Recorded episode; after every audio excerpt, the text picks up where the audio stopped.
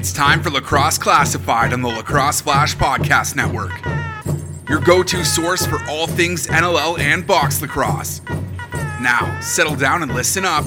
It's time for Lax Class.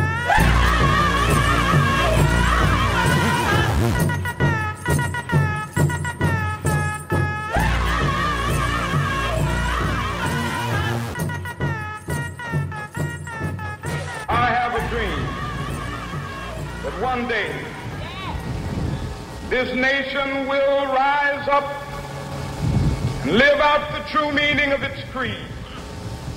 We hold these truths to be self-evident that all men are created equal.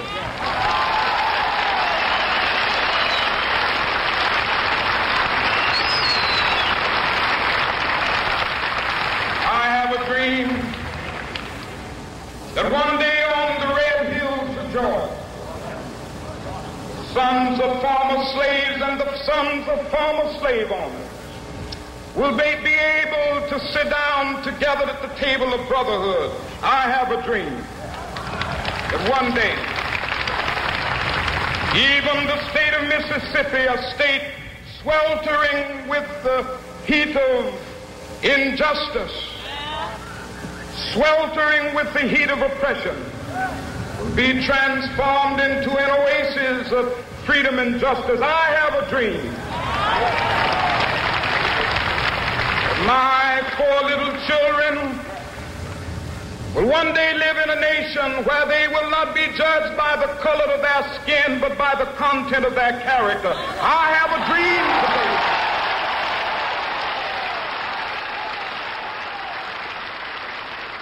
I have a dream that one day. The words of Dr. Martin Luther King I have a dream, I have a dream indeed. And that dream is still in progress. A long way to go in our world and in our life uh, to get to a point where everybody is treated as an equal. But uh, a, a speech from Dr. Martin Luther King here as we record Lacrosse Classified on Martin Luther King Day uh, a day before the program comes out. My name is Jake Elliott. This uh, my co-host name is Brad Challoner. This is episode 115, and it is uh, going to be a jam-packed one, man. We got a lot to talk about this week, Brad. We got a great guest lined up. Uh, Jimmer back, of course, with something else. Quick sticks, uh, Stampede Stallion in the mix as well. And our calls to the hall goes out to an absolute Buffalo Bandit legend. You said on Twitter earlier today, maybe the longest serving captain in NLL history, in one Richard Kilgour being on the program uh, coming up here. 2010 inductee, I want to say going in a couple of years after, three years after brother Darris. Uh, Richie Kilgour, first time on the program coming up. Uh, we'll look forward to this, and, and I'll look forward to a conversation with you here for the next hour or so. Brad Challoner, how are you? I'm well. It's also it's it, NLK Day. It's also Blue Monday, which is supposed to be the most depressing day of the year. But as we speak right now on Monday afternoon, three o'clock West Coast time, sunshine just pouring into both of our windows right now. Yes. Um, I've been cooped up working all day, and I'm going to be by the time we're done this podcast, it'll be dark, so I won't get any chance to take any of that sunshine in today. But I, I don't feel depressed today. I feel like today is a good day. Um, it's a good day around the world, being ML, being MLK Day.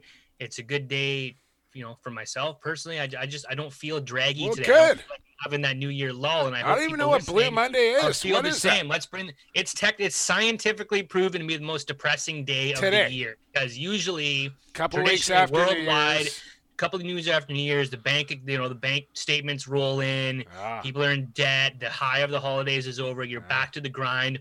condo It's insurance is ac- due. Usually, usually shitty weather across the world in, in January, no matter where you are. Car insurance is up. Uh, need a new crew in San driver's license. Yeah. But yeah, it- it's supposed to be the most depressing day of the year. but, Okay. uh, I, I don't think it is, and I'm glad that we get to hang out and sort of buck the trend. yes, me and, too. and have some fun today, man. And Richie the Kilgour, uh, Iroquois Nationals head coach, World Championships 2019 and 2015, I believe. So I want to talk to him about that and growing the game with the Iroquois Nationals.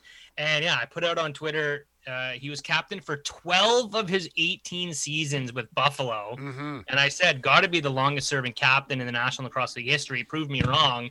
And no one has as of three o'clock Monday afternoon. So Okay. Jimmy Veltman was 10 years a captain in Toronto. Yeah.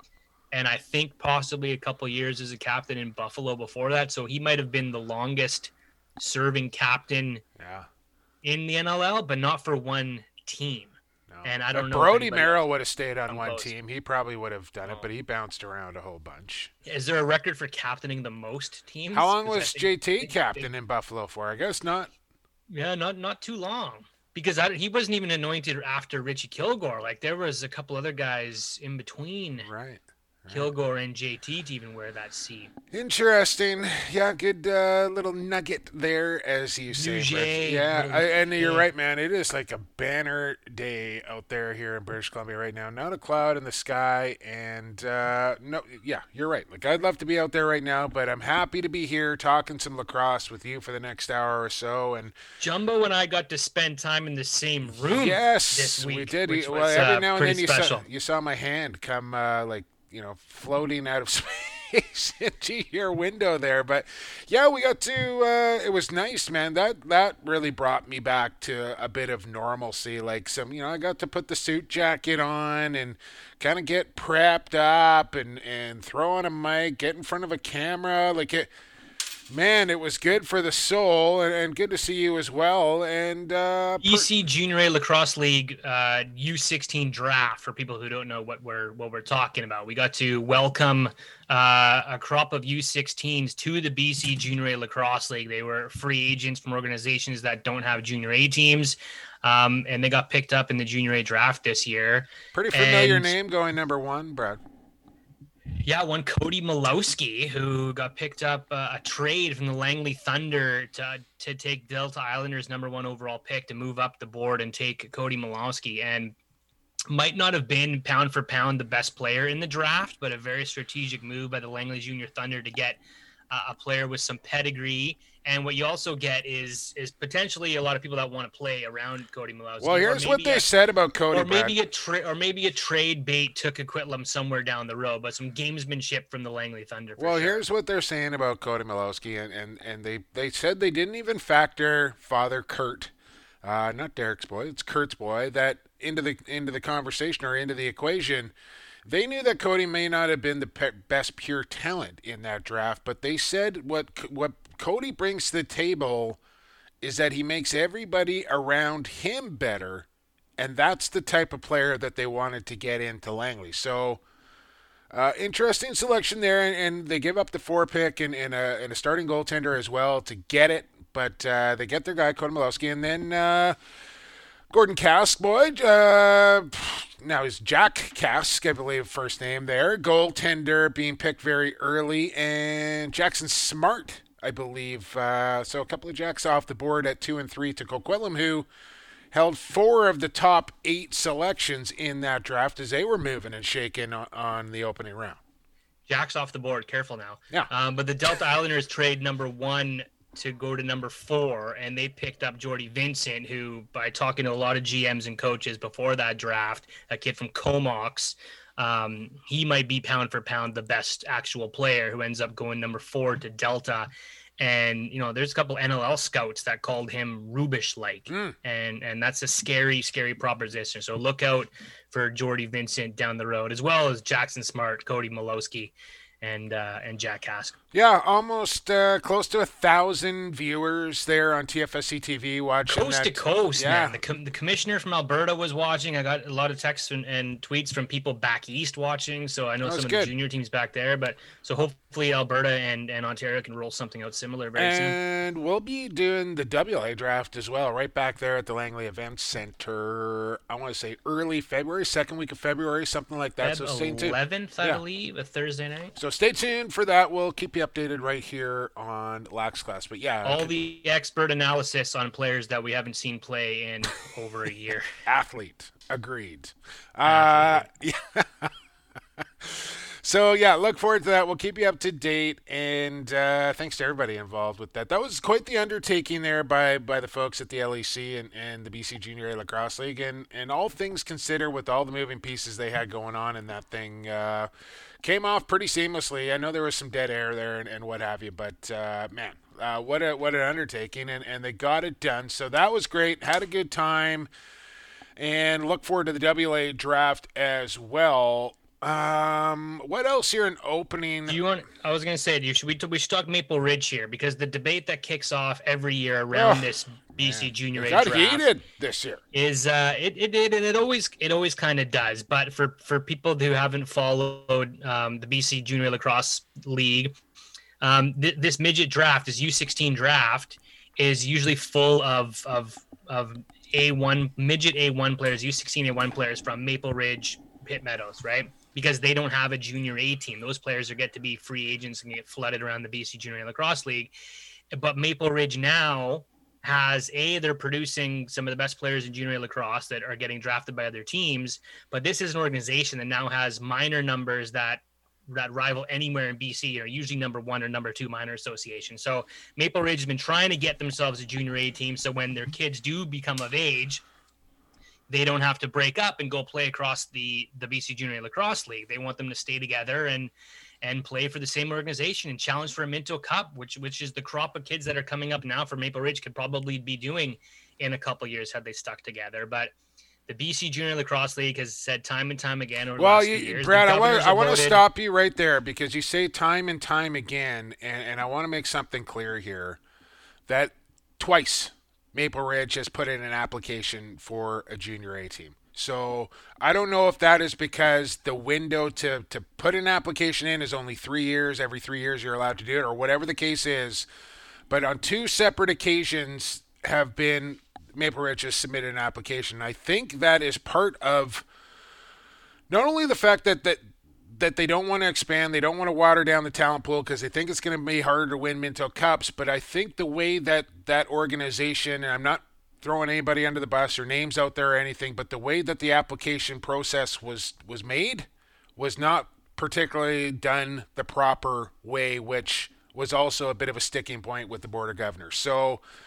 Uh, the, I wanted to make sure I, I, I've heard you mention time and time again, and, and it's just not Two times. Two Yeah, times. two do, you, times. do you know? Do you know the specific years? I don't know the specific years, and I believe it was two separate groups that went through the process on each So singular be, time. and, and that was a, a, at least a couple years ago because we Yes. were talking about that on. So on here's the thing, back Brad. in May. So Maple Ridge must be due to put in another proper Yeah. application coming up soon. Absolutely, they are. And and listen, whether they did it the right way, the wrong way, whatever. This is a city and a town.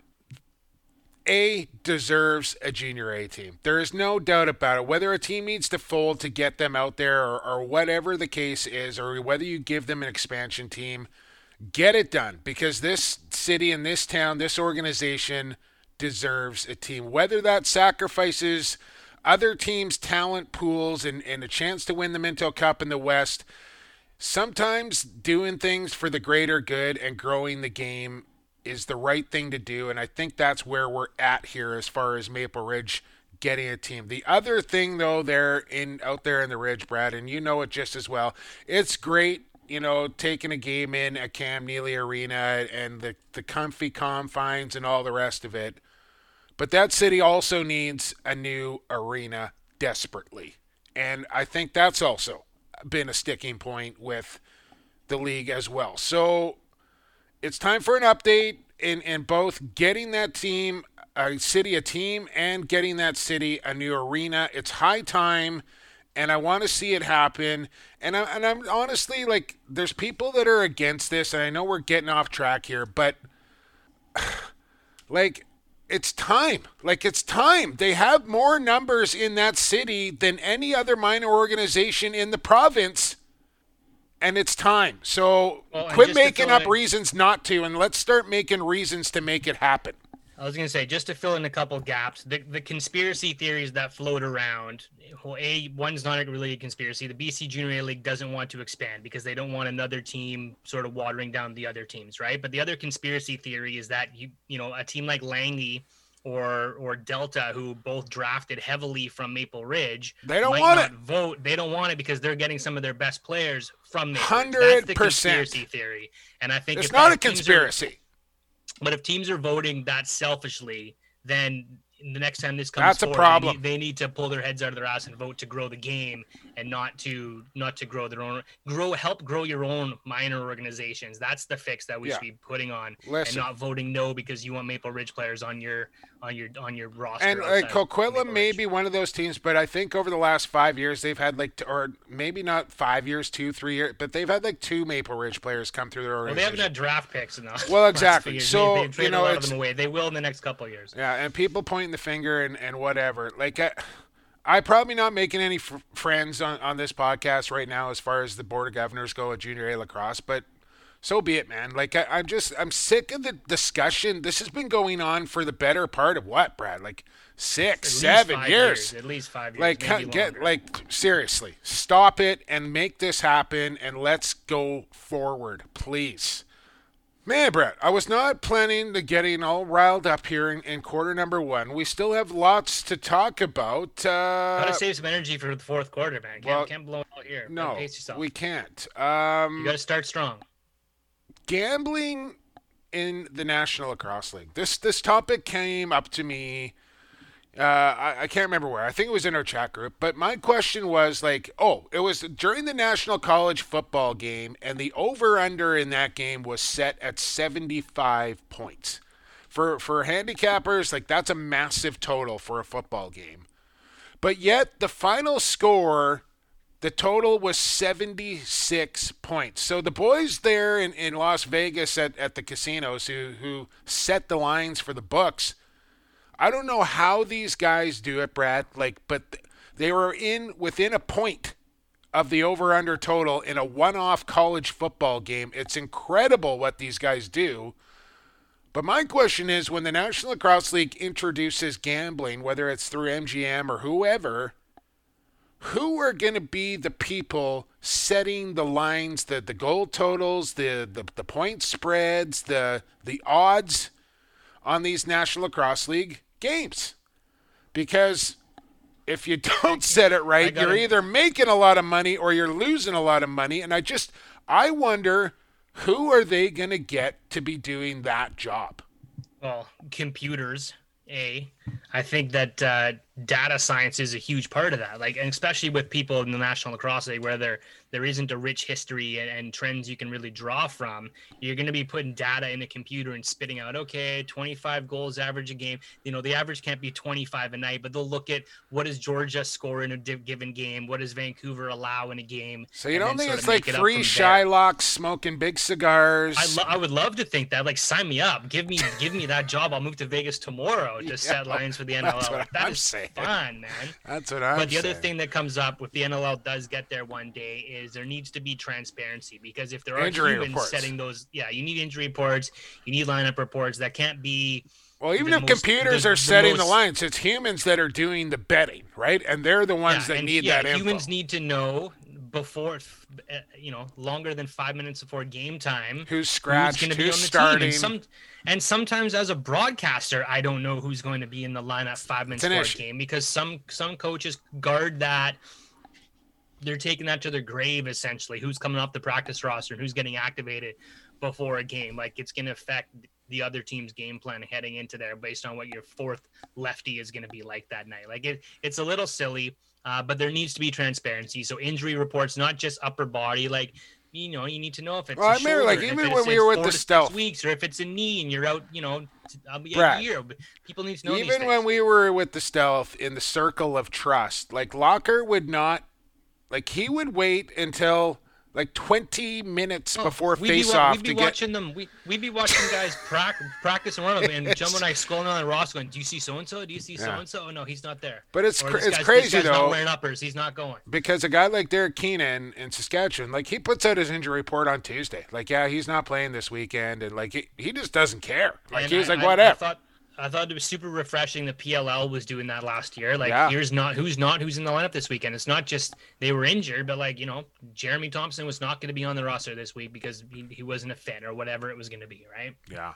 Interesting. So just I don't know uh, that that's something to keep your eye on on how that whole gambling, handicapping, all that sort of stuff is going to work here moving forward. And I don't know if it's going to happen for for 2021, Brad. Maybe 2022. We don't know if a season's going to happen in 2021. What we do know, though, getting some some word through the back channels, if you will. Uh, we mentioned probably what a month ago that they had shot down the idea of doing a bubble in Toronto at the track. Well, it comes to light that the vote there was never really an official vote between the the board of governors on this subject. It's come up again as we move a little closer to April into the new year we go here and we're talking, you know, 3 months away. I don't know if fans are going to be allowed in buildings. I don't see it by April, maybe May. There's, you know, rapid there's all sorts of things coming out in in droves now, but I just don't know if if they're swinging the doors open for major arenas to let fans inside the buildings. So, the idea of a of a 17 day bubble has come up once again here in Toronto, and I think that vote's going down this week between the owners and the National Lacrosse League. Well, and and this came out after our show last week, but now there's a firm date for the PLL, which I think really expedites all of these decisions that need to be made by the National Lacrosse League. Because PLL said they're going what June. June fifteenth, yeah, fourteenth or fifteenth, like er, like mid early June. So, if any Canadian players want to play in the PLL, based on what I think is going to be continuing with the borders and with and with quarantines, you're you're not having any Canadian players. Either they're not going to be in the PLL or they're going to be in the PLL and not being available to the NLL. You know what I mean? Like if you're a Canadian that wants to play in the PLL, you're going to have to make the US your home for the better part of 3 or 4 months because you're not coming back you know, you're not sleeping in Vancouver Sunday to Thursday and then no. flying to wherever. So it's almost like a flip side game, thing right? here, Brad, where there are so many Canadian players in the National Lacrosse League that maybe Americans don't compete in the NLL this upcoming year, and they keep the entire league north of the border. And the only way to do that is to have a shortened bubble season. Like there, I, I think starting a season in April and trying to get into June is going to pose all those problems, right? So to me, right now, the only solution is to have a bubble pre-June and have all the players that want to play in the National Lacrosse League able to play in the National Lacrosse League, whether that's in April, May, or you know. And from I what I hear, this is not like a cheap endeavor. We're talking like three, four hundred grand per team to send their team to a bubble for 17 days and play however many games, four or five games or whatever the case is. So yeah, so if you're wondering why why teams would vote no, there's your answer right there. It's it's cost for a lot of teams, but at cost at what cost? Because if we lose another season, we're losing a lot we of are. momentum. But here's an idea that was floated out to me. I, and I don't want to put his name out there because I don't want him to get in trouble. But he said maybe we don't start in the spring, but maybe we start in October and we play like a 24 or 28 game schedule. So almost start again in January. So you have a 21 season and a 22. No, season? you just you start in October and you add on six, seven mm. games to an 18 game schedule. So you play an extra two months, add on eight games uh, so instead of 18, you're playing 26 or 24 or 28, whatever. But so now, you know, fans have vaccinated, all the rest of fans in the building, and you're making money, not losing money by playing an extended season. Yeah. I, you and know, and without, would you do that permanently? And you take that I think that's the goal. Right, like yeah. uh, eventually you well, want yeah, to get to that. To start in, yeah, yeah, they do want to start in as early as possible and end as early as possible because you get in trouble when you go into deep June um, yeah, it'd be nice to start. Yeah, I mean the, the challenge of getting home dates for NHL and NBA when you're fighting for arena dates becomes a little more when when you're starting to. But so I don't know. Maybe we see a, a two week bubble, and it's just Canadian teams.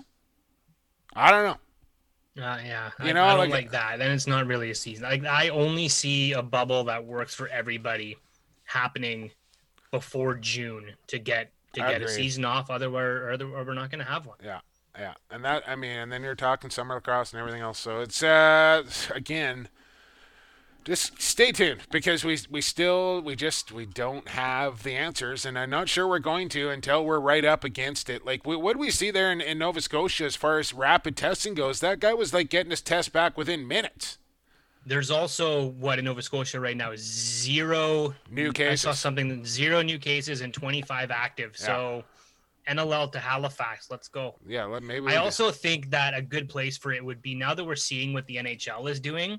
Like I just, and I- think Halifax is a great idea, but I, I don't know if Halifax or even the track are going to be options at this point. Like I think you have to go somewhere. toronto i don't the, know Or the, not, I think the building has to have experience now. So I think you're looking at like a major at arena uh, Calgary or or Edmonton or Vancouver or a place that has low cases, but you've had the building now that they know how to put on procedures and protocols yeah. Yeah. it's already locked in. So Yeah, good point. it one of those places. Good point. I'm sure they're discussing and exploring every opportunity, but uh, hearing a big vote going Winnipeg, down today. Manitoba, NLL bubble, Winnipeg, Manitoba. You heard it here first. Sign me up, man. I'd be more than happy to pop into a bubble for, for bubble for 14, 17 days to work. Like get like I'd be eager to do that. I'm with you. Uh man, we've had a monster opening quarter here, so we won't spend too much time on it this week. But we haven't even got to our Stampede Stallion of the week, uh, presented by Stampede Tack and Western Wear, of course. Number one outlet for Wrangler and uh, also carrying Outback Trading Company. They have the Australian Outback, uh, the Lowrider Duster out there, and uh, the Bush Ranger jacket as well. They got all sorts of jackets, to be quite frank with you. Check them out at stampede.ca, where shopping online is still shopping local, or head on out to Cloverdale. The Dale, they call it, uh, the locals. Uh, corner 10 and 180th. Stampede.ca, shopping online, still shopping local, and uh, check out everything that they have to offer. And they are offering up the Stampede Stallion of the week this week, Brad. My pick, and uh, going with a defender this week, and a guy that has had a heck of a career and, still going, spending his time with the New England Black Wolves now. 35 year old, 6'1, 185 out of Auburn, New York. I believe resides in Denver. That could not be true anymore, but uh, has spent time with Boston, Minnesota, Colorado, and now New England. G Downs, Greg Downing is this uh, this week's Stampede Stallion of the Week, and, and I'll let you wax on here about Down Downing for a second. But here is my my one Greg story. I can't believe I'm gonna tell it. Greg Downing, not a big social media guy, and uh, I think he was on Twitter for like a hot minute. And somehow, like he was on and off. So Dylan Ward one night, I see this retweet from Dylan Ward, and I look at it, and it's a Greg Downing tweet, and all it says was, "I just crop dusted the entire flight of Delta six four seven. So if anyone doesn't know what crop dusting is, look it up. So Dylan retweets this, and then I look at Downing's account. It is literally his one and only tweet. He tweeted that, and and re- retired undefeated. I just crop dusted the entire Delta 647 flight. NLL life on the road. Ah, man, what a legend. Uh, but what Well, a what a back career here, starting back in, in what 2008 for Downing and still going strong. Yeah, Boston Blazers, Minnesota Swarm, uh, Colorado Mammoth, New England Black Wolves. Um, you know, and the thing that just comes to mind for me is an American defenseman that does not play like an American defenseman. Like he is. Uh, first time I thought saw him play and looked up, you know, who he was. Like, oh, this guy's American. That surprised me just because of the grit that he plays with on that back end, like following in the tradition of of a Reggie Thorpe or a Chris O'Doherty, like just a mean American back ender and puts up some numbers too, like not in the goal department, but he's a loose ball and a cause turnover guy and, and a great teammate and always bounces back and always finds himself a home in the National Lacrosse League. So I uh, I like this pick, Jumbo. I know you've got a list of backlogged ready to Yeah. go to pull out on any given minute, but I think you mentioned you wanted to go with him a lot earlier. I did. And uh, uh, big yeah, fan. They don't, they don't yeah. really make him like that. A big Team USA defender Yeah. and, and love it. big fan of, Greg Downing. Spent a couple years with him in Minnesota and really got to know him well. And, and we've kind of we've kind of stayed connected ever since. So Uh, you know, like yeah, not the burliest, meanest guy out there, but uh, not not shy from it either. Like you will see some American defenders be. He never really shied away from that, and, and really took to the box game as well. I remember a night he actually fought Sean Evans. Didn't do well, but uh, hung in there with him and and I think a guy that just goes about his business and gets the job done night after night and and like I don't know too many GMs that wouldn't take Greg Downing on their team and and consistent 18 games 18 games 18 like healthy and and just consistent gamer, man, and and a great dude to go along with it. So welcome to the stable, G Downs, Greg Downing. You are this week's Stampede Stallion of the week. Brad, your pick next week for EP 116. Let's get to break. Man, half an hour out of the gates here. We're going to quarter two. Calls to the hall. Richie Kilgour, Buffalo Bandits, coming up next. Lacrosse Flash Podcast Network. A Vancouver Warriors game at Rogers Arena sounds like this. Jones shoots and he scores! Diving effort from Mitch Jones. Nothing's monotone. Lee and Beers go crashing into the crease. Nothing's boring. Now we're gonna have a fight. It's the captain squaring off. And at Vancouver Warriors games, Loads up, nothing's offside. tries a shot and he scores! Experience it for yourself. Vancouver Warriors tickets are available now. Tickets starting from 1995. Visit vancouverwarriors.com slash tickets today. Hey, this is NLL Hall of Famer Bob Watson. You're listening to Lacrosse Classified, your go to source for all things NLL and box lacrosse. All right, lacrosse fans, we are back. We are into the second quarter. It's Jay Kelly, Brad Challoner with you. Lax Class 115 in progress. And you just heard from the Vancouver Warriors right there, Brad Challoner. VancouverWarriors.com. Nothing's outside. Hashtag be a warrior. And the Warriors Academy, as we record here on a Monday evening, actually kicks off here tonight. How exciting is this? Vancouver Warriors Academy out there at the Langley Event Center Fieldhouse.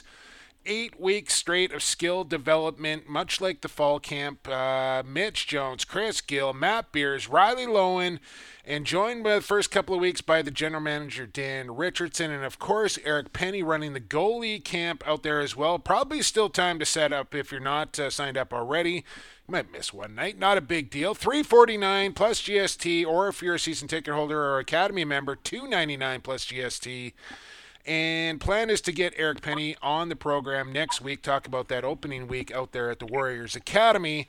VancouverWarriors.com, Warriors Academy tab. It's all there for you. Check it out. Nothing's offside. So we'll look forward to Eric Penney next week. But uh, right here, right now, this week, our calls to the hall goes out to Buffalo Bandit legend, 18 year career, 12 as the captain of the Bandits. Richie Kilgour on the program. Rich, thanks so much for doing this. Welcome to Lax Class. How are you? Well, thanks for having me, man. I'm doing well. What are you up to, man? Uh, I, know, I know, like everybody's kind of been locked down and, and hunkered down with, with COVID going on, but uh, I haven't seen you around in, in quite some time. What's Rich Kilgour Kilgour been up to the last uh, year or so? well, like you said, with the whole COVID thing, I, uh, you know, pretty much been trying to stay at home, and you know, actually, it's pretty sad. My life really didn't change that much at all. I, uh, kind of a homebody, and you know, it, now it's uh, it's uh, the right thing to do to stay home. So, you know, I uh, still just kind of hang around, follow the, the game a little bit, and uh, you know, like just can't wait for this thing to be over. What's your What's your connection to the sport right now, Rich? Are you affiliated with any any teams anywhere? Are we going to see you pop up somewhere in the near future? Like, what, what's going on Uh, for you? Uh, Yeah, right now I haven't, you know, I'm not affiliated with anyone except for the uh, Niagara Lake midget team. And uh, other than that, you know, I, I uh, gave up the Six Nations job. Just, you know, it was nine years of travel and all that. And, you know, even by the end of, you know, the halfway through the NLL there, I was kind of missing the stuff. But, you know, no one's called me or anything like that. And uh, I'm just really, uh, have, you know, after 18 years of coaching, and I think I was a coach for nine or, you know, so that was 20, oh, you know, well over 25 years. And so it was nice to have a break, but, you know, who knows? Who knows what the future holds? But uh, I'm open to anything. Yeah, so I mean that with all that being said, 18 year career, playing 9 years, you're you're looking you're looking to get back on an NLL bench somewhere somehow. Well, yeah. I mean, if the right thing comes along, you know, like I'm, I'm not, I haven't applied for any jobs, and no one's called me. So it, you know, maybe later I will get a, a little more aggressive in trying to find something. But as of right now, if someone uh, wants me, you know, my phone's still on. And but as far as going out and you know beating down doors, uh, you know, I'm kind of enjoying a little time off, and who knows when this will get going again, and maybe that'll change. But as of right now, I, I'm kind of happy where I'm at, and uh, we'll just see, you know, play it by uh, see where the wind blows. Street free agent Rich Kilgour, ladies and gentlemen. Come You're here first. Uh, Oh, I thought. Rich, let's let's go. Uh, let's go back to early days. You know, where did where did you first find this game? Who put the stick in your hand? Uh, I, I'm actually Native American, so I grew up in uh, Western New York in a, a, a reservation called the Tuscarora Reservation, and it's right near uh, like Lewiston, New York, Niagara Falls, and you know one of the things I did. It's what it's I've told the story a couple times, but it's, it just had to be meant to be to uh, play lacrosse. Uh, I grew up like literally 50 yards from uh, lacrosse stick factory. You know, back in the day when they had all everyone used wooden sticks Awesome. on our reservation, there was actually a lacrosse stick factory, and so I grew up 50 yards from that. You know, being on the res, I had a stick in my hand at a very young age, and you know, just to further go along, like I, I'm not making this up. At my first job ever, at about 12 or 13, was uh, actually bending the old wooden lacrosse sticks. That's awesome. So, and, Uh, then, and are, you know, are Mohawk before- sticks, Di- Richie? Were they Mohawk? What what kind of what kind of sticks were they? No, they're they're, they're um, it's back in the day. I don't know if you would even remember, but there's a the factory was called Tuscarora Crafts, and there was a, a gentleman named Wesley Patterson who was Tuscarora. Oh, Patterson, Patterson. Yeah. Okay, that's that's Yep, that's yeah, the name I would know it under. Stick. Patterson. Yeah. Yep. So, and uh, actually, even before he started bending sticks, my mother knew how to string sticks, so she would get the sticks from the barn, have to string them up. And uh, you know, like me and my brothers would pull thongs for her. For people that don't know, those are you know back in the old traditional stringing, the leather straps that came through. They're hard to get through the old wooden sticks. Yeah. So my mom had a bit of arthritis. We used to pull them through for her. So I think she used to get like a dollar and a quarter a stick. So we used to get like twenty five cents for pulling uh, thongs. So you know, awesome. we're we're kind of kind of kind of big big leagues with a dollar in our pocket at uh, you know school the next day. No doubt, no doubt. Uh, and and we had we had Darris on probably a month, month and a half ago. But one thing I didn't ask him, Rich, was was about Travis, and and I haven't heard about Travis or known about Travis for quite some time. And for people like he, he had a pretty short playing career. But man, did he have some talent in that big frame of his? Uh, a lefty, kind of a crease guy. Uh, What what's Travis been doing uh, this past little while as well? Well, you know, just like anyone else, he uh, always had a regular job while playing in the NLL. So uh, out on our reservation here, there's a guy. Uh, the the company's called uh, Smoking Joe's, and there's actually a guy named Joe Anderson. I got a So shirt. a I got a smo- a shirt from Smoking Joe's. Yeah, yeah, yeah. He's been around for you know a long time now, and he actually has his uh, cigarette factory out here. And Trav was actually a pipe fitter by trade before he started, so those machines have a lot of pipe fitting type, uh, you know, Yeah, yeah. stuff that you have to do. So he uh, got a job with Joe there. He still works there. His uh, son plays lacrosse all the way up to midget. He coached him for a while. And, you know, everyone thinks his career was so short. He, I think he played about eight or nine years. So, Could he have He been the best like- out of the three of you guys, Rich? If he if he put his mind, like I know he was like me, like he never really dedicated himself to getting in the best shape he could. But man, was he good!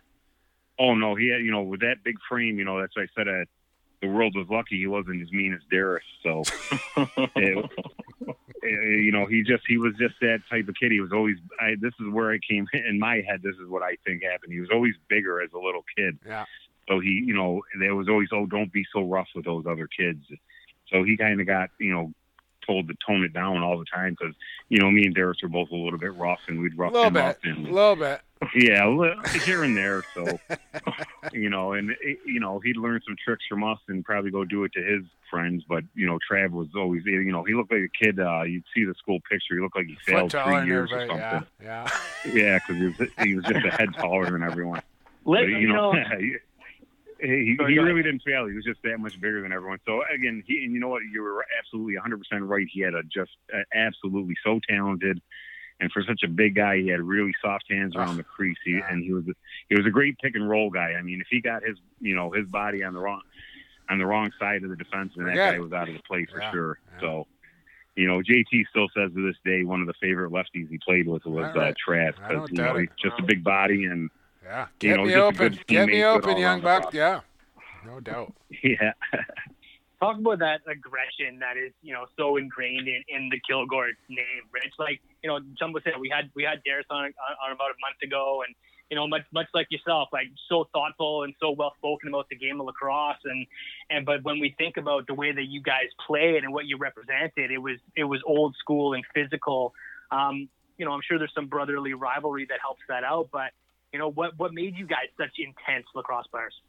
I, I think yeah, a lot of it was just like you said, brothers, about a year and a half apart. So you know what I mean. I'd try and do something, or you know, go play a sport. Darris would pick it up, and then next thing we would play in the backyard. The next thing after that, we were in a fight, and you know, and it was just always who was going to get the next one up. And you know, Darris is uh, just incredible, you know, uh, player himself. But when we were, uh, you know, I'm the oldest by about I don't know, almost two years. So I kind of, I was bigger and stronger. I dominated him for, you know, forever.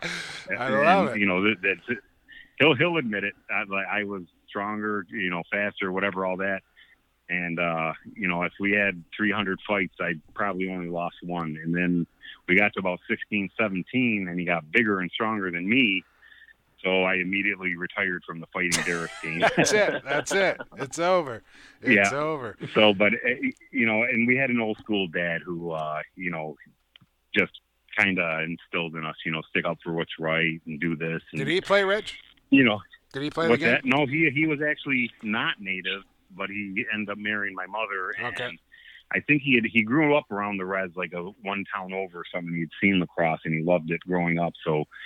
Without ever playing, he actually coached us, and you know, my dad was a pretty smart guy. He he figured it out pretty quick and just taught us all the basic skills. And then, for me and Darris being competitive, and you know, it's funny. The, the other day, I seen an old buddy from high school, and we're talking, you know, old glory days, Bruce Springsteen stuff, and he just uh, brought up how he couldn't, he didn't, you know, the one thing you remember from high school about playing sports with me and my brother were that how intense we were, and uh, to me and Darris, that was just the way you played. But to some other people, I guess we were uh, a little bit over Yeah, the well, hey, I mean that's probably a big reason why both of you ended up in the in the hall. I mean the talent was there, but the the the fire in the belly, I think, is what put you guys over the top. And and I know my my first experience uh, watching you guys play, I believe. Uh, correct me if I'm wrong here, but I think you were on the '93 Brampton team in Coquitlam, or no?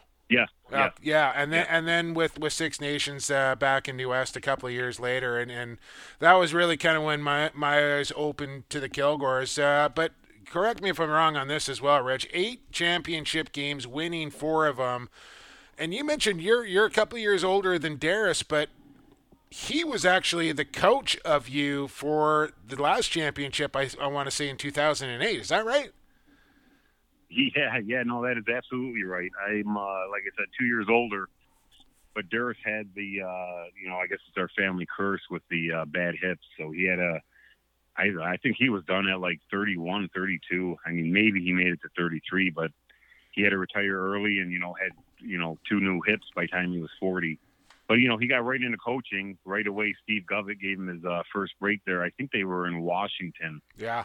and that was so you know but he had both gates and that gave him a start and then you know come full circle he you know going back he was the first draft pick ever of the uh, bandits and then you know he came back and coached us after we had a little down downturn there and then he you know filled the you know uh, What the was- old marine What was that like though? and, you know getting coached by your little brother. What was what was that like? You were the captain, he was the coach, but you're you're older than him. That that's quite the dynamic. Yeah, yeah, no, and you know what? I think we were both, uh, no matter what, even like when we were younger, and I was saying, you know, we fought all the time. Once we started playing on the same team at a high level, like junior A and all that stuff, we we cut all that stuff out. And when we got to the rink, you know what I mean? Anything that had happened at home was left at home. And when we got to the rink, it was just, you know, we we were both just focused on what what could we do to help our team win that night. So but you know, it, it was uh, just a long journey because you know, growing up that uh, you know, year and a half apart, we played together every other year.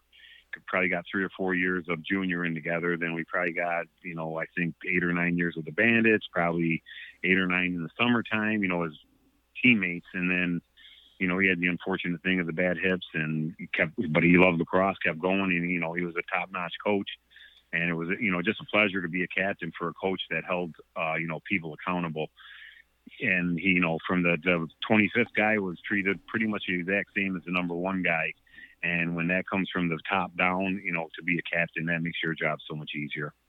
I, I don't know if it's a trivia question that you might know the answer to, Rich, but are you the longest serving captain in the history of the National Lacrosse League? I, you know what, I've read, you know, I when you get into, uh, you know, like the end of your career and they're going over stuff. That's I've read that somewhere, but I have no idea of knowing that. But I'll well, take I think it. you are. Gonna, you I know. think you are. You'll take it. Was that Yeah. ever? Was that ever a question? Like, in, you know, let's just say year eight of the 12 year run of being a captain. Did it ever come up in a, you know in a bandit's room from from the coaching staff or from management that you know of that was like, are we looking at a different captain this year or is this our guy? Like, was that ever in question in, in 12 years? You know. Oh yeah, no, I'm, I'm sure it was. I'm sure you know every time a new coach came in, you know they kind of want their guy or I don't know someone. You know what I mean? I just as a me coaching later too. You know, you kind of feel it out, but you- have a pretty good idea of who you want. And you know, straight up, I think uh, you know I think the first guy who named me captain was Les Wakeling, and he was there for a couple of years. And I believe Sawicki came in. And you know he he made it very honest, and he said I think that one went up to a vote or something, and again, you know, no, believe me, and in, in the Buffalo Bandit culture, no one campaigns for captain. We just do our stuff, and then whoever voted on. So again, I, you know, I ended up being captain there. Then I think we had Frank Nielsen.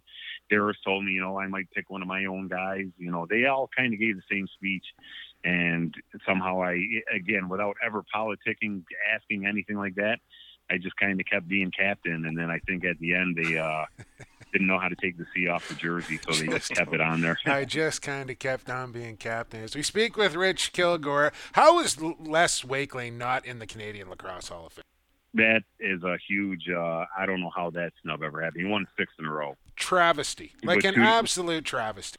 with with two different teams. I mean, basically, you know, a lot of the same players, but yeah, I think anyone who's played at that level or been around, you know, really good teams at that level, winning uh, Mann Cup, anything. I don't care if you have all the talent in the Six world. in a row. If you don't have a good coach and a good locker room culture, you ain't going to win anything. Yeah.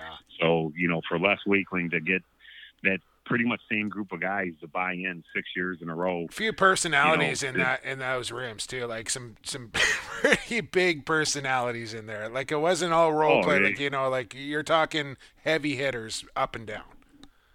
oh, Paul Gait, Darris Kilgour, John Tavares, I mean, and Branson, uh, Jimmy Veltman, Troy Cordingley, uh, you know, Brian Shanahan, Dave Suckamore, uh, the Coyle brothers. Well, now I'm thinking, Yeah, hey, maybe maybe I could have coached that team to six wins now, Rich. Maybe.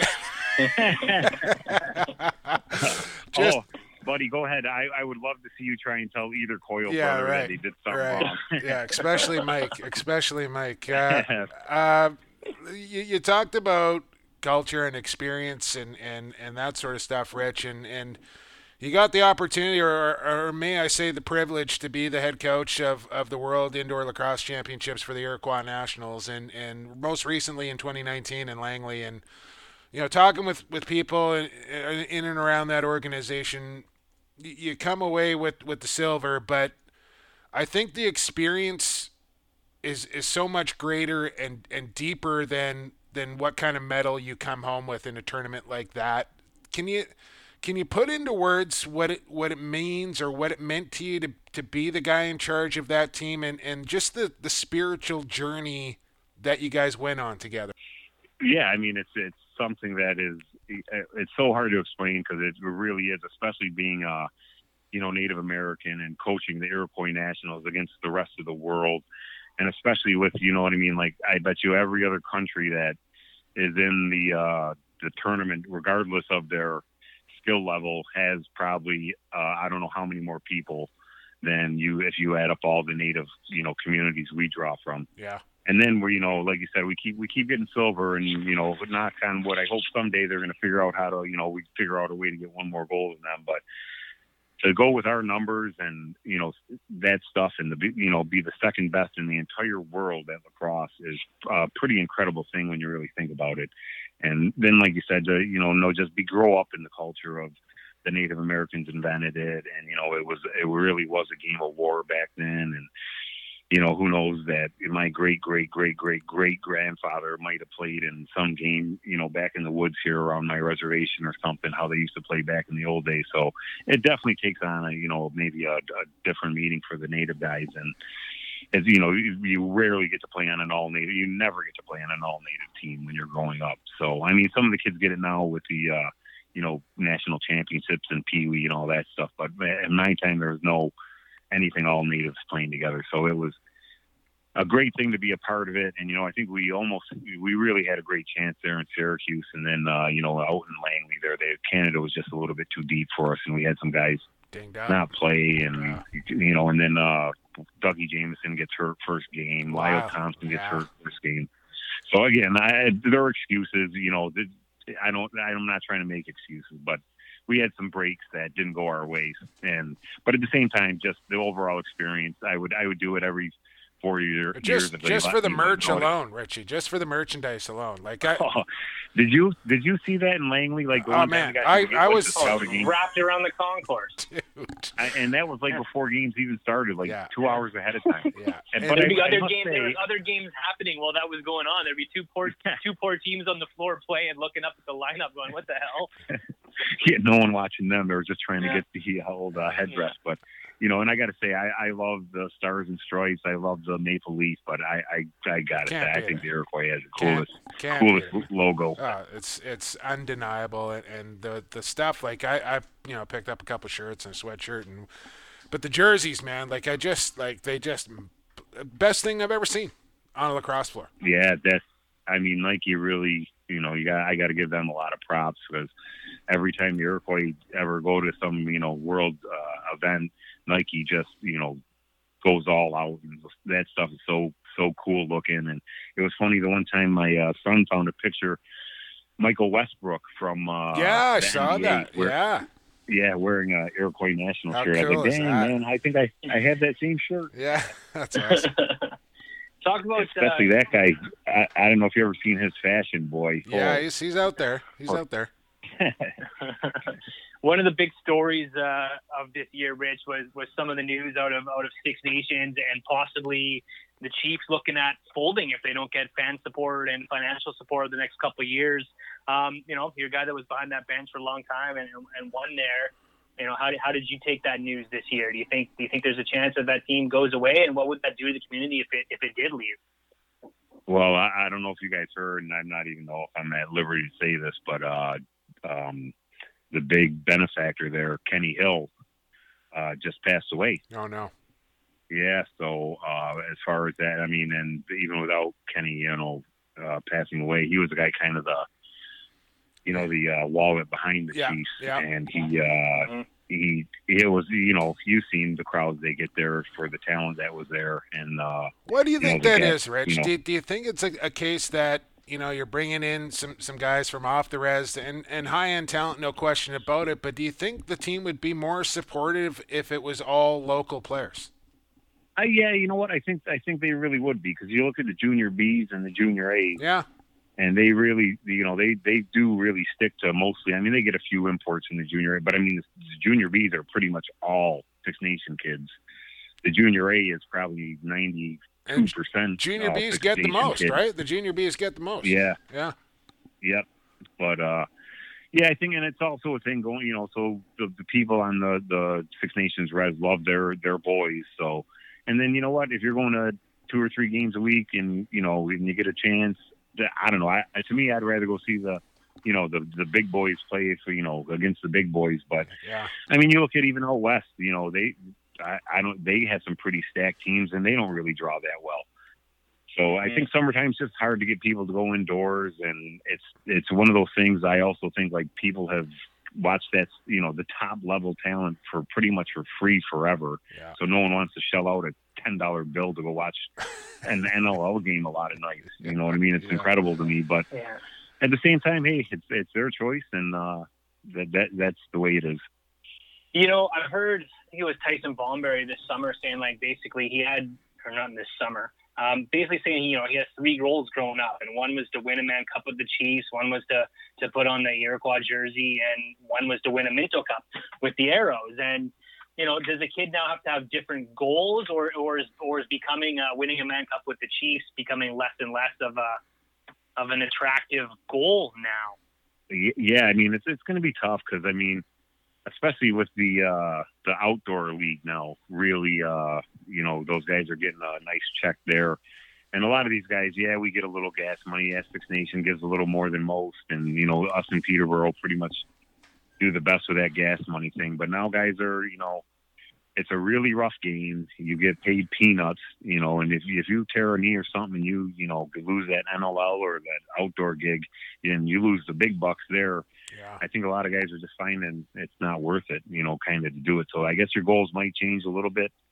And uh, you know, I would still love to see Six Nations keep a team in there somehow. But you know, I, and I'm not being mean to the guys, and I completely understand it. But if you say, you know, you got to play for free, some guys, you know, I think a lot of guys would have a you know, problem doing that. Yeah. Not just, not just because of the the money aspect, but the beating you take and all that stuff. When you could go make a couple bucks doing the exact same thing somewhere else. Yeah, I, I mean, Brad and I have, have talked at it about it. excuse me, at length that we really think that Canadian summer lacrosse has to get to a place where pro players don't play. Uh, you still compete for the Mann Cup, but if you're playing in the National Lacrosse League or you're a PLL player, and I get it, you wanna you wanna make every cent you can while while you have the chance to make it. But uh, I think for the the game, in order for it to move forward, I think that's the direction it's got to go in, and and that requires you know these professional leagues paying these guys enough to not play in in summer lacrosse. So it's a bit of a crossroads, and, and who knows this this whole COVID time may be the the tipping point for for that uh, as as we move forward. Last one here for you, for you, Hall of Fame famer Rich Kilgour. We ask all our Hall of Famers this: if if you could put one guy in, and, and we're taking Junior, we're taking Doyle, and we're taking Willie out of the conversation because they're going in as far as we're concerned. But if you could pick one guy who's not in the National Lacrosse League Hall of Fame that you think belongs in there, who would that be? Holy macaroni! That's a tough one because you know what I uh, I really don't follow how much you know who goes in every year or anything like that. Well, they haven't put I'm anybody in for a while, so I mean, think back. I mean, you 18 years there in Buffalo. Uh, you know, you, you got a guy like maybe like a, a Pat McCready or uh, you know a Billy D. Smith who's not in yet. You can pick anybody, defender, offense. No goalies though, because there's enough of those guys in there, and, and we don't want Chugger's head getting in. Yeah, yeah, yeah. and especially those guys. There's only freaking 13 of them Right. the whole league, and they send in two every year. It's like Jesus, give me a break, guys. But um, let me think. And I, I just got to comment on like you said, Doyle and Junior and Willie, and I like you said, I played against all three of those guys and just played with a couple of them, and it's just an absolute honor. And those are probably three guys that are just going to be in there, like you said, no problem. Um, the guys you mentioned, like you said, and I played with too, McCready and Billy D. Obviously, I think you know they're they, they both have a really good chance to get in there. I think once the, their uh, careers age a little bit, and people can take into account that you know defensemen make have no stats whatsoever, even if you play great defense. And you know the the one guy that's probably on our that I played with the most and is not in there, and no one mentioned is uh, Mark Steenhuis. I was just gonna say. I was gonna say. He's Yeah. gonna say Steenhuis. Well, No, not not officially transition guy, yet. yeah. We're, we're still waiting on the official retirement from uh, from Stano. You keeping everybody lingering in suspense. Yeah, yeah, and you know what? That guy, he was just incredible there for uh, seven, eight years. Just, I mean, just unstoppable. And I'm talking numbers. in practice. man. Yeah. Yeah. we had we had some really good defenders, and we you know we used to run that double defense, and we do it in practice, and we just get so frustrated because we could not double mark in his prime, like Yeah. with some really good defensemen, and you know we'd we'd get them, we'd we'd double them, you know here and there, but for uh, you know if I had say the guy I used to run with Chris White, and we went to double. Oh, almost anyone, we'd get them more than they'd get us. But Mark was he was a different beast, man. That kid in his prime, and you know he was just up the floor, down the floor, all over the place. Yeah, and and he really reinvented energy. himself too near the end of his career to kind of hang on for a few more years, playing in a transition role as well. But never, never met a shot he didn't he didn't like though. Hey, Richie, like he he, Oh. he was open a No, lot. you know. yeah, that's what. Uh, yeah, yeah, the old. Uh, what did they? He was open like uh, 7-Eleven, and there you go. you know, Uh, Uh, yeah, the only. time. Oh my God, he he was, and what a, I mean, an absolute character. Yeah.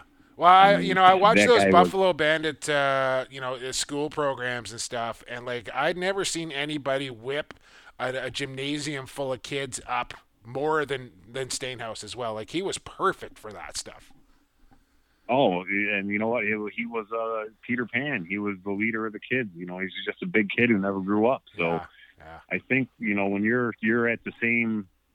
Yeah, he's a really smart guy, but you know, I think if you know what I mean, if you're at the same thinking level as like ten year olds, the ten year olds are Yeah. going to go nuts. Hey, for you you. just So just having fun, just having I'm fun. not saying he has. I'm not saying he has the brain of a ten year old. I'm No, saying he has the no, no, energy no. of a I ten year hear old. you. I hear I you. know you're saying. I uh, okay, we're we're officially putting uh, Stainer down for your submission for the NLL Hall of Fame. Hey Richie, I I can't ap- thank you enough for your time, man. It's been a fabulous conversation. Congrats on a an amazing playing career and, and a great coaching career as well. And I don't think it's going to be too long before we see you back in the National Lacrosse League on a bench somewhere, man. Uh, appreciate your time and thanks for doing this. I hope you're well. Yeah, we'll see what happens. And uh, no, thanks for. Uh, yeah, I love talking old time lacrosse. So uh, you know, don't lose my number. You got it, man.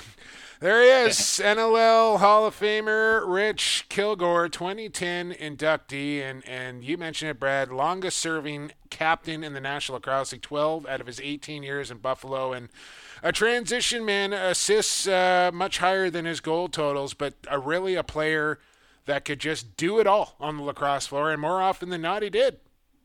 Yeah, and yeah, led led absolutely by example, and, and had the brains to become a, a coach after the fact too. So you're right. I think not long before he finds another gig because that guy thinks the game and exemplifies the game and leads men. So he you know he checks all the boxes of of someone you want to kind of follow into battle and follow into war. So we wish the best of luck to Rich Kilgour. Look up Buffalo Bandit legend in, in the dictionary. There is a picture of Number is hanging in Richie the room Kilgour. of, of There in go, Buffalo. 16. There's only a few retired numbers in the National Lacrosse League. He has one of them. Well deserved and great conversation there with one Rich Kilgour. Let's get to break, Brad. Let's head to the third quarter. Quick sticks are coming up next. Keep it right here on the Lacrosse Flash Podcast Network. Associated Labels and Packaging, a fun family company that offers premium quality labels and packaging with unparalleled service. With 40 years of experience, an extensive product catalog, and an ever growing fleet of equipment, Associated Labels and Packaging is the perfect fit to take your labels and packaging to the next level. Hey, this is Joe Nardella from the New England Black Wolves. You're listening to Lacrosse Classified, growing the game one podcast at a time. Welcome back on Lax Class, Lacrosse Classified here on the Lacrosse Flash Podcast Network. Into the third quarter we go. Halftime is over. Jake Kelly, Brad Challoner with you. Quick Sticks comes up in quarter number three, and we know Quick Sticks brought to you by Manscaped, of course. But before that, I have to tell you about Associated Labels and Packaging. Sean Ashworth and the gang down there in Coquitlam, over 40 years of experience, family owned, ethics, quality. They got it all down there. Associated Labels and Packaging, a full service packaging manufacturer with both digital and flexi-graphic printing capabilities. In addition to creating labels and flexible packaging, they have an on site equipment division that creates custom machinery and software. A lot of big names uh, and words in that uh, little paragraph there, Brad. What I can tell you is if you need a label or a package, Associated Labels and Packaging is your place to go. AssociatedLP.com. Uh, tell them Jake sent you from Lax Glass.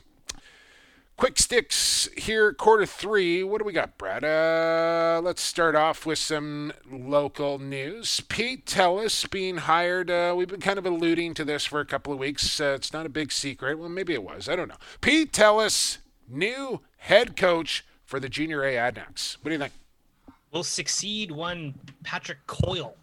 It was supposed to be Um, Kyle Sorensen. Supposed, yeah, supposed to be Kyle Sorensen, who never got a chance to coach because we missed the season, and now apparently he's moved back to the Borough. Has Kyle Sorensen? he Is that yeah. breaking news too? So yeah, but those guys are still good. They're coaching Team Austria together, and and Sorry, I guess uh, just made the move home. Missed the Borough and, and decided to go home. So Pete Tellis, not going to tell you who his assistants are quite yet, Brad. I know who they are, but they haven't announced it, and I don't want to upstage anybody. So we'll just uh, keep Okay, that I under that. wraps. But yeah, what a what a legacy of coaching. That's that's the most pride surprise sort of coaching gig in the BC Junior Lacrosse League. Maybe Coquitlam, Victoria, New West, but those, uh, you know, it's been Kurt Malawsky, it's been Pat Coyle, it's been Dan Perot, it's been who else has been behind that bench? Jake Elliott behind that bench in 2006. I was waving believe. frantically at you there. Pick me. 2005, 2006 Yeah. for a season. Yeah.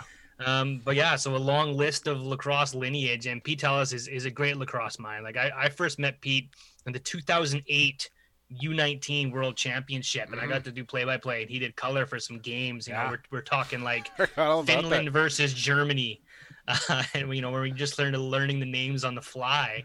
But uh, he really impressed gets me it, from man. that, from He that day it. forward. Yeah, he was able to pick apart those defenses, and a long, gritty playing career in the WLA prepares you for for life in general. Yeah, and former um, captain of the Birds as well. Yeah. yeah, No, behind I- the bench with the Burnaby Lakers in Senior A. He's a firefighter off the floor, so uh, he's a leader, and he'll make a great fit there in Coquitlam, and, and probably the next step before he gets behind an NLL bench Yeah. in some capacity one day. won't be too long and and I coached with Pete for a lot of years and and he just like surpassed me uh, as far as his coaching mind went and, and goes so uh, you're right it won't be long before an NLL bench comes a call in for Pete Tell so congratulations Junior A's head coach uh, Quick shout out goes out to my man Sakani and a tribe called Red for the, their continued support with the beats and the intro and all that sort of stuff. So I know my man Sakani's still uh, cranking out some new content. If you want to check him out on Instagram, he's always making new beats. Um, what else do we got here? XLL news spread uh, unfortunately canceled.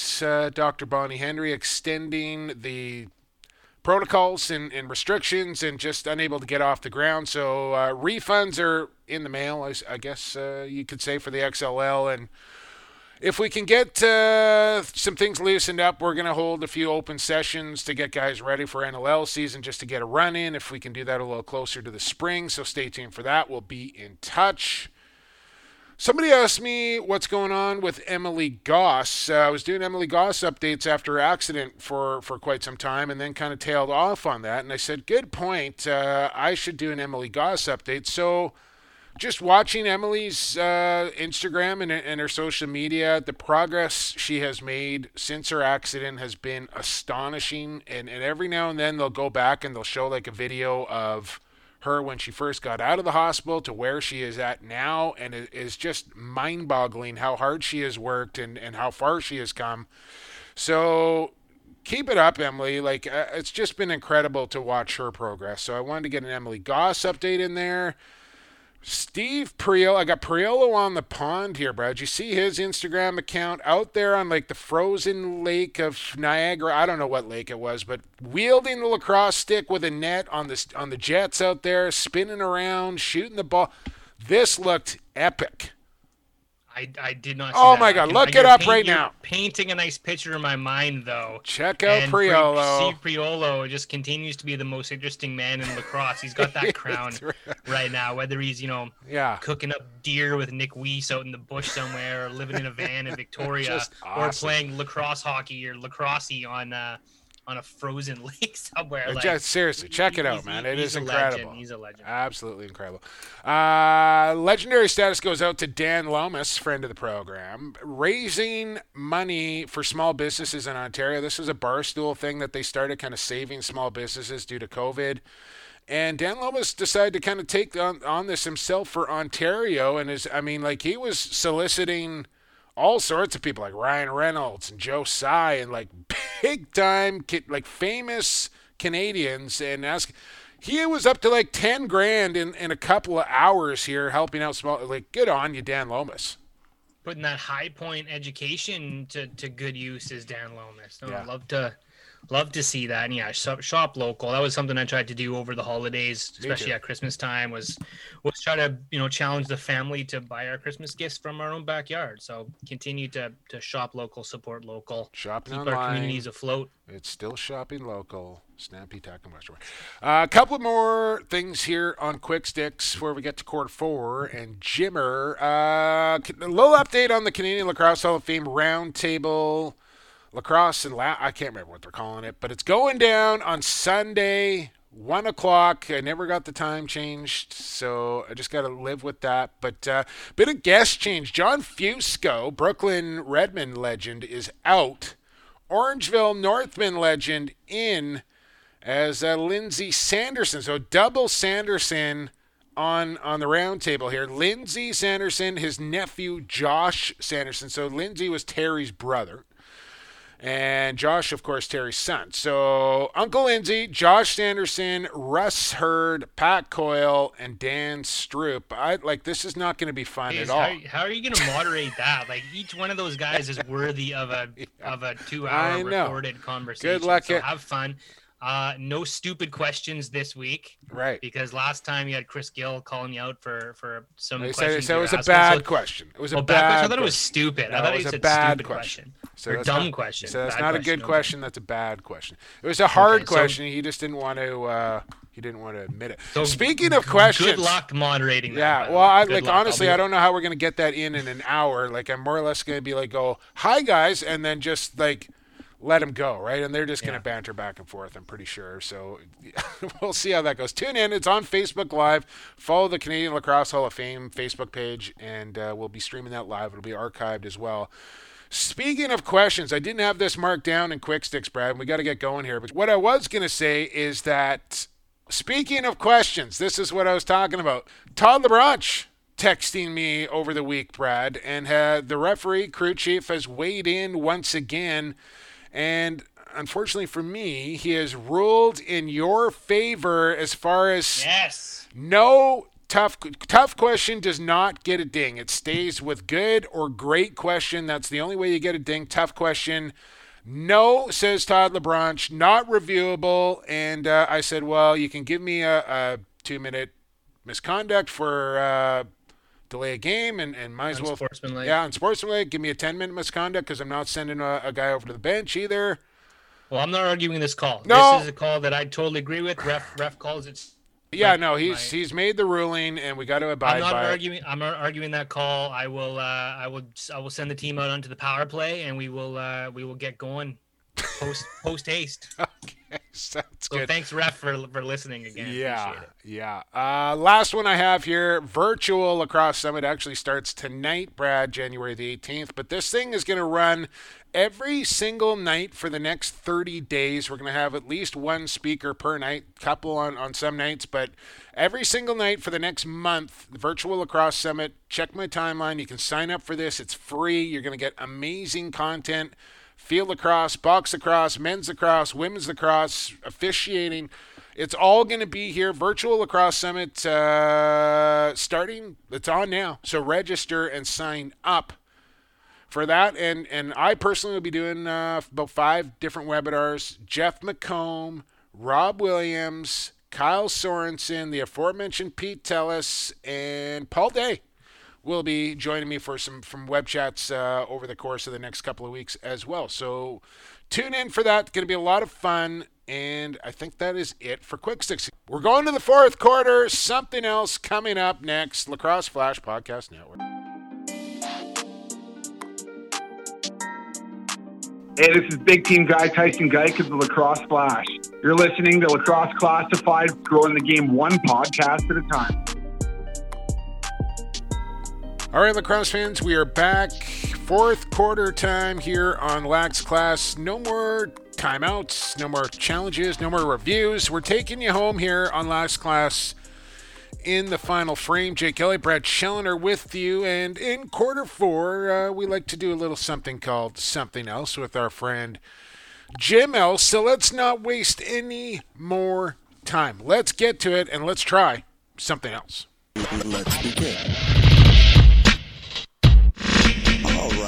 Wasn't that fun? Let's try something else.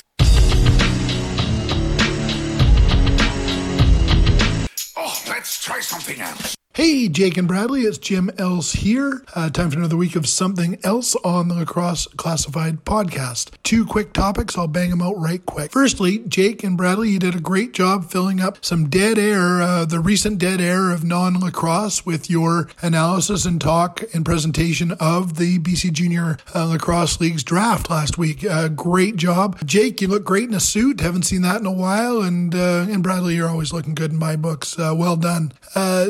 Secondly and lastly, I received a package in the mail last week from Rob Delzell, former assistant coach of the Maple Ridge Burrards, and that's how I know him as a former former coach. And uh, he's on his way down to greener pastures in Mexico and was cleaning out some stuff and thought of me and shipped me a box. And this box is full of good stuff. Um, uh, NLL gloves from almost every team, um, uh, even including Vancouver Stealth, uh, defunct uh, Vancouver Stealth, uh, jerseys. Um, Riley Loewen jersey from the Calgary Roughnecks, plus Rob's own graduating Junior A Salmon Belly jersey signed personally to me. And that's one of those items that I'll never get rid of. Uh, I've got a huge collection of stuff and I do float stuff in and out uh, occasionally and I, I, pass stuff on and, and, uh, but that's not one of them. I really appreciate it. And if you know the history of Rob and mine's relationship, uh, it was a rocky one and we've come to a really good place. And, uh, you know what? I'm going to go, ma- you know, visit that guy in Mexico one of these days uh, and have a,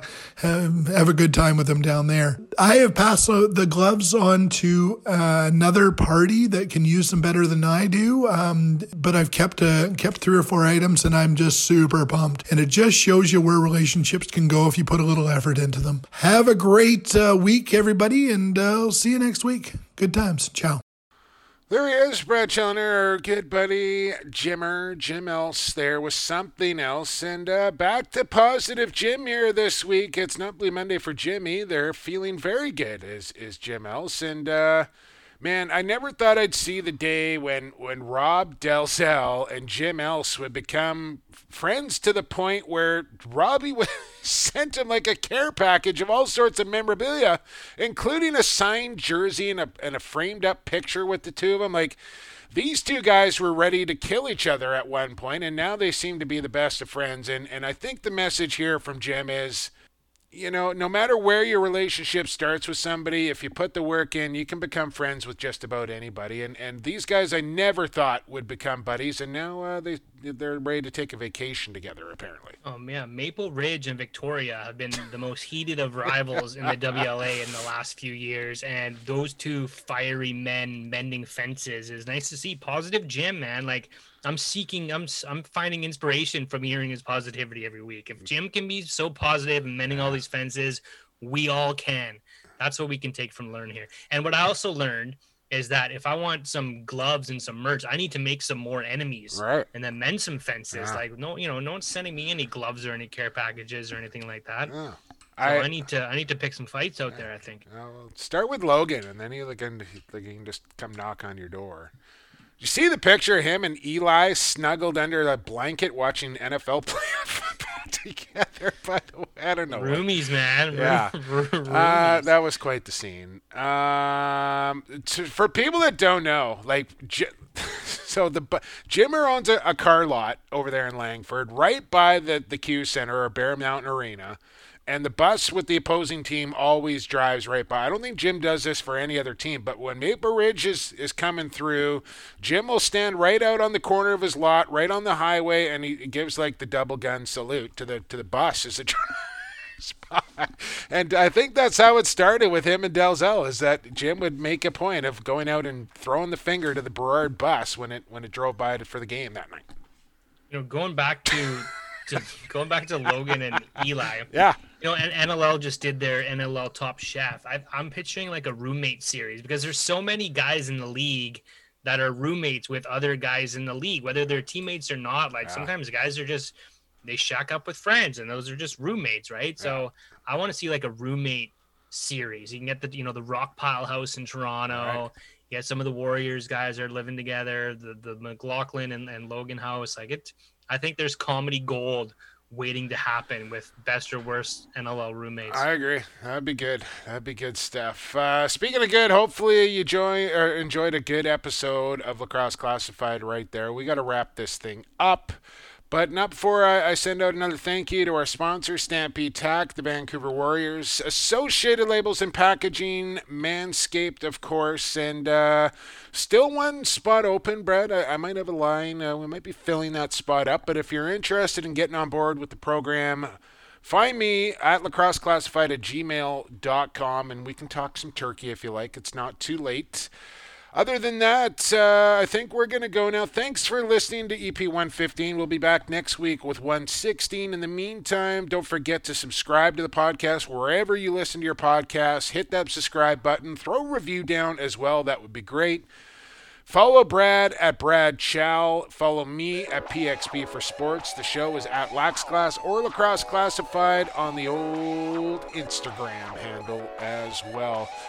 That's going to do it for EP 115. Thanks for listening. For Brad Challoner, I've been Jake Kelly, and for the fastest game on two feet, and for the creator, stay safe and stay healthy, everybody.